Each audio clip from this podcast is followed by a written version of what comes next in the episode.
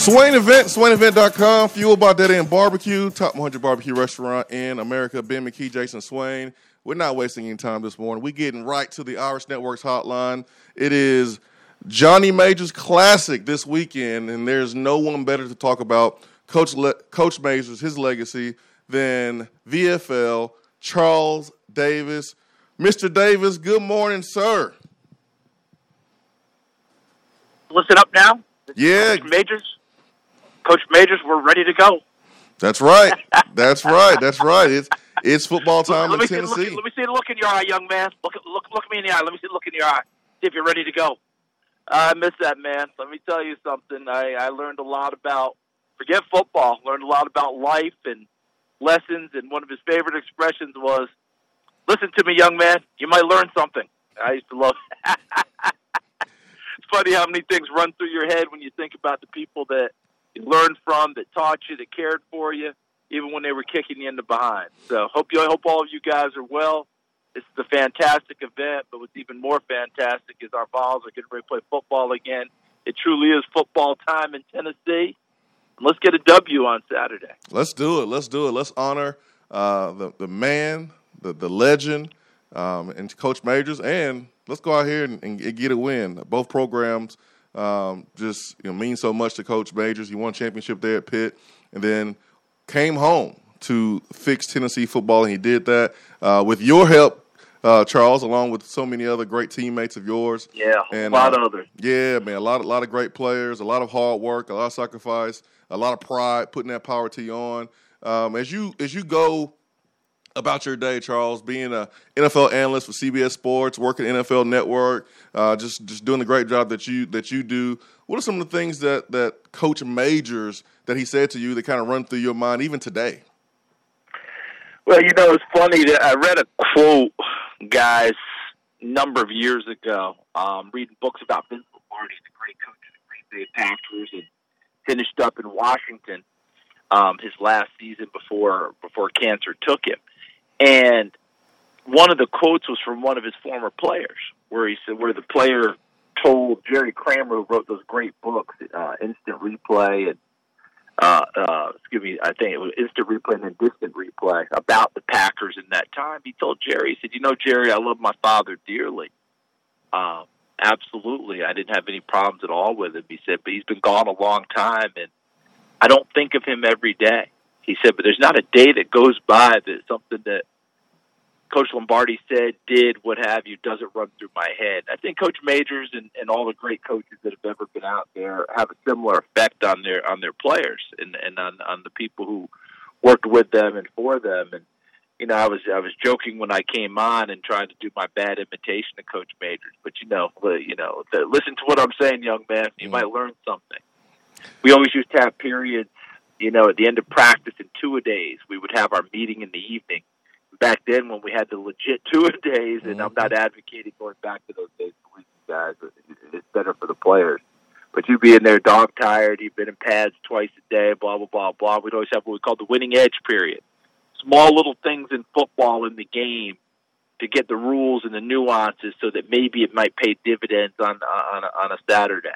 You know, you know all those sorts of things. I mean, I could go on and on all day. You know, the things Tennessee people know, the game maxims that came from General Neyland that Coach Majors drilled into our head. I'm sure plenty of people who are in Big Orange Country saw the pregame speech before the Sugar Bowl in, in, in January of 1986, where Coach took everybody through the game maxims and you know gave us that last bit of confidence because we were double digit underdog in that game. I mean, that team that we played was so loaded from Miami. But he was talking about, you know, how we win the ball game, when we're going to win the ball game, all those sorts of things. He used to talk about walking with a strut. He said, you know, it doesn't mean to be arrogant, but have that little bit of confidence. Well, you know what we call that today? We call it swag. Swag. And it's funny, it's funny how that goes. So I could go on all day, as I told you, but there are a lot of different things. And, and, and, and the last thing I'll leave you with is, as much as he loved football, he did actually care about your education. Now, he didn't want it to get in the way of, uh, of football. He wanted to be parallel. but he did actually care about your education. He talked to me about the classes I was taking, and sometimes he would just light up at something I was talking about in, in history. It's a particular favorite of his. So, Charles Davis, uh, VFL analyst CBS Sports, NFL Network. Um, Charles, a lot of guys that he coached uh, play at the next level. Um, a lot of coaches, a lot of coaches yeah. that he mentored um, that we see like now, like we see now, uh, coaching in the NFL. Uh, had great careers in college. I'm going to have Jackie Sherrill on a little bit later. Uh, he's going to. Oh, please, tell, please tell Coach Sherrill hello for me, please. I, I sure will. I sure will. And I and I and I, you know, when I was calling games, he was at Mississippi State. You know, during that time frame, and you give Coach Sherrill a big hello for me. Oh, I sure will. I sure will. I remember um, about it was five years ago. I was doing a show up in Johnson City, and it was it was Jackie Sherrill and it was Johnny Majors. And I remember telling someone, I was like, "Yeah, I'm gonna have I'm gonna have Coach Majors on, Jackie Sherrill. You know, at the eight o'clock hour, probably have him on for about thirty minutes." And they laughed. No, you like, have him on for two hours. Exactly, exactly. They laughed. They're like, "Huh." Yeah, that's about to be the Johnny yeah, Major good, show good, right good there. Good luck with that. that's about yeah, to be right. Johnny Major show.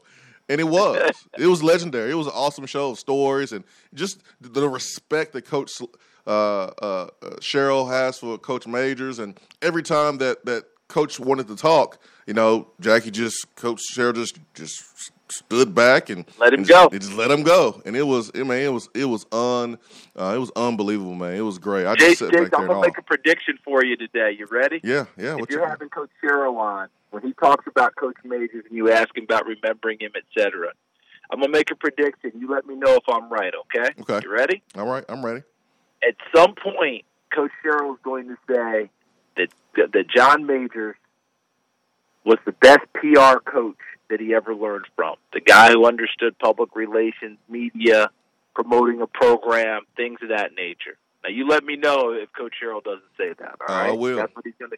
He's going to tell you that at some point in that conversation. I'm willing to bet. And Coach Sherrill wasn't bad at it himself but he said he learned. He said that's what he learned from from. That's one of the things he learned from Coach Majors, and I'm sure you'll talk about that legendary staff Coach Majors had at Iowa State with Coach Sherrill on it, and Jimmy Johnson, and Larry Lacewell, and you talk about all these other coaches. But you know, the, when you talk about the people who went to the pros, who advanced to the NFL, players, coaches, etc. You know, Coach Majors wasn't easy on, on on his coaches. You know, he wasn't easy on us as players but he wasn't easy on his coaches. He coached the heck out of his coaches, and you know sometimes that could be you know a lot of people thought it might be heavy handed. You know, I was at Tennessee in you know '83 through '86 as a player. I think it was '84, '85. The first time in Coach Major's career that he brought back an entire staff intact. Now, not all of them because he fired people. Some went on, as you noted, and had other jobs in mm-hmm. advance, et cetera. But he never really had the same staff very often. And some people saw that as a negative, others saw it as a positive, depending on why they left. But one thing that I did learn, and I still hear to this day when I talk to old school NFL people, they always used to say, one thing, you know, we always love getting Tennessee players and Johnny Majors players because you guys knew how to work. You know how to practice. We didn't have to worry about driving you and pushing you and all that. We just love to go and watch you guys go because you were very efficient in what you did. You competed hard all those things, and that's a big reason why a good number of guys went on and had successful careers, whether they be coaches or players. And a lot of that came from Coach Majors and how he went about it, his work and, and, and the ethic that he had. Charles, you played you played DB, and Coach Majors coached that position. Uh, I remember up in I remember up in, I remember up in Johnson City doing doing the show. He was telling us a story when he was at Pitt, and He's like Tony Tony oh. Dorsett. Tony Dorsett had a had a long his first carry in practice. He took it he took it seventy yards. He was he was rolling, and um you know I was a guy I ran about a I ran about a four four seven um, at that time, and I was running right there next to Tony Dorsett. I was like, wait a minute, coach, you was running that fast next to Tony Dorsett uh, in practice. He was like, yep, you better believe it. it was it was the funniest thing ever. And um, Charles, give give us some stories about when he would he would get into the drill with you guys and, and demonstrate.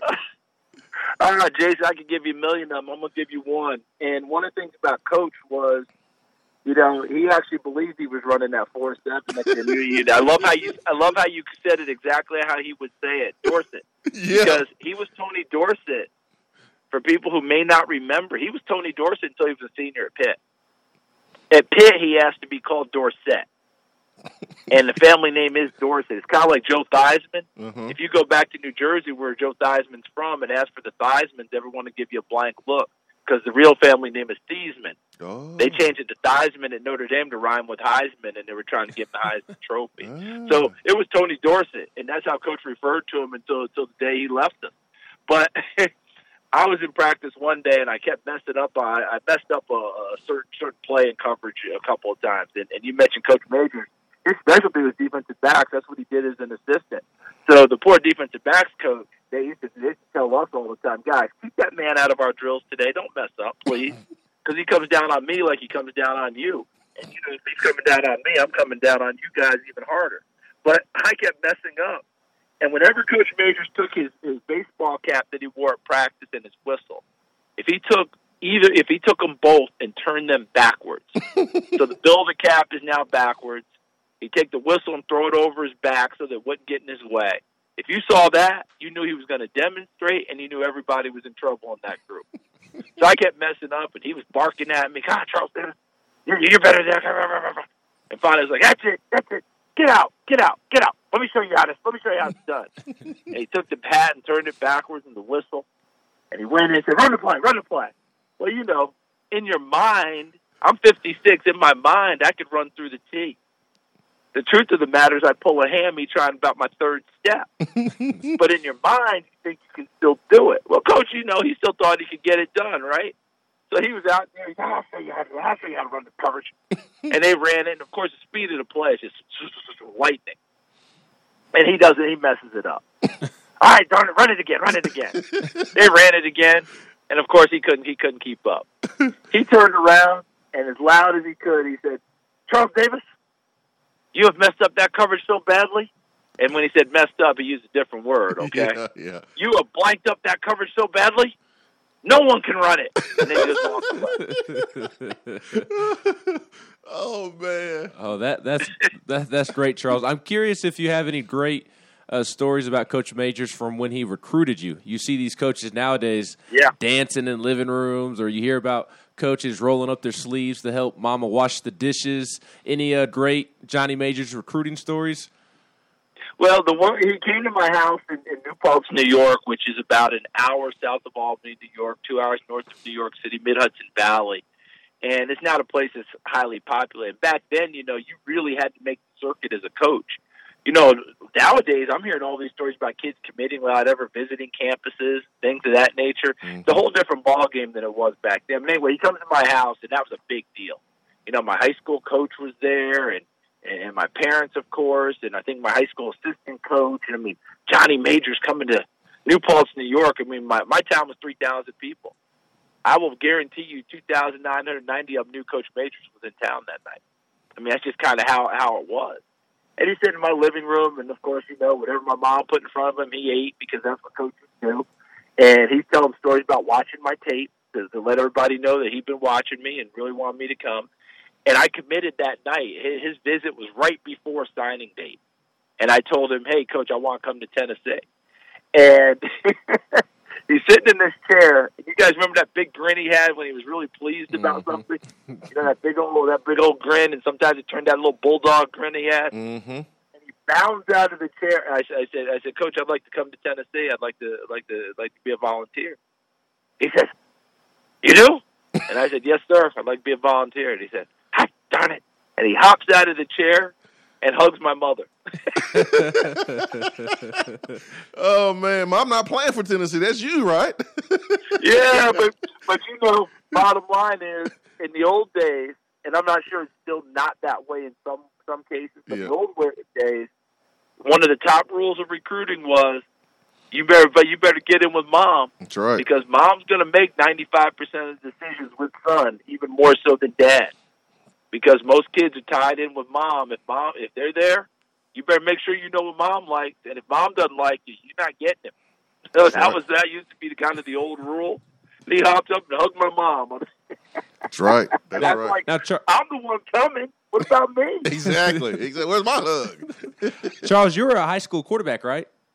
I was. I was. Yeah, I was quarterback, punter, kicker and a little bit of defensive back, but way more quarterback than defensive back. So did did Coach Majors tell you that you could get a shot at quarterback at Tennessee, or did did you know that oh, you were oh, going to switch oh, to DB? Recruiting.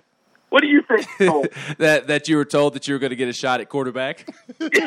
you, hey, hey, I can't slide one past you. You know, you know how the game is played. Exactly. Do you remember? Do you know how many quarterbacks were in my my recruiting class? no telling. There were eight. Oh my gosh. okay, there's a junior college kid named Sam Aiello. There were seven other seven of us who were freshmen. I'm gonna give you some names that are some pretty prominent names. Okay, my roommate Tyrone Robinson became a starter as a senior at outside linebacker. Joey Clinkscales from mm. Knoxville, Austin East, mm. became a, a starter and a heck of a player at wide receiver. Um, Tommy Sims mm. started as a freshman, true freshman at Tennessee at corner, and later became a safety and, and went to the NFL. And if he didn't tear up his knee in like game one of his NFL career, he would have been a heck of a player in the NFL, guys. Mm. Tommy was terrific. Terry Brown, an NFL official, became a four-year starter at corner and safety. Um, myself, I mean, there there weren't enough chairs in the quarterback room when we all went in there, right? but Tony Robinson was in our class. Oh. There was also a young man named Tim Norton who was in our class who transferred, went to Oregon, and then other other parts across the country. I'm not sure where Tim finished up, but Tony Robinson was in our class, and you guys remember how Tony could throw the football. Oh. So I'll never forget being in drills. And back then, the freshmen came in. We had three days to ourselves before they let the varsity in to let us acclimate. And I think it was day two, and I threw one of the best balls. No, I threw the best ball I've thrown in my life. I can't even exaggerate. It was a comeback route, you know, 18 back to 15. Ooh. And I threw it right on the spot. Timing was perfect. Bam, bam. And uh, Al Saunders was the uh, was the offense coordinator quarterback coach. Oh, that's a great ball, Charles. Beautiful ball. I was like, man, I was on top of the world. A hot dog. the very next person to throw was Tony Robinson. And that thing left his hand and went whistling through the air. And and I realized that ball that I threw was the best ball I'd thrown in my life.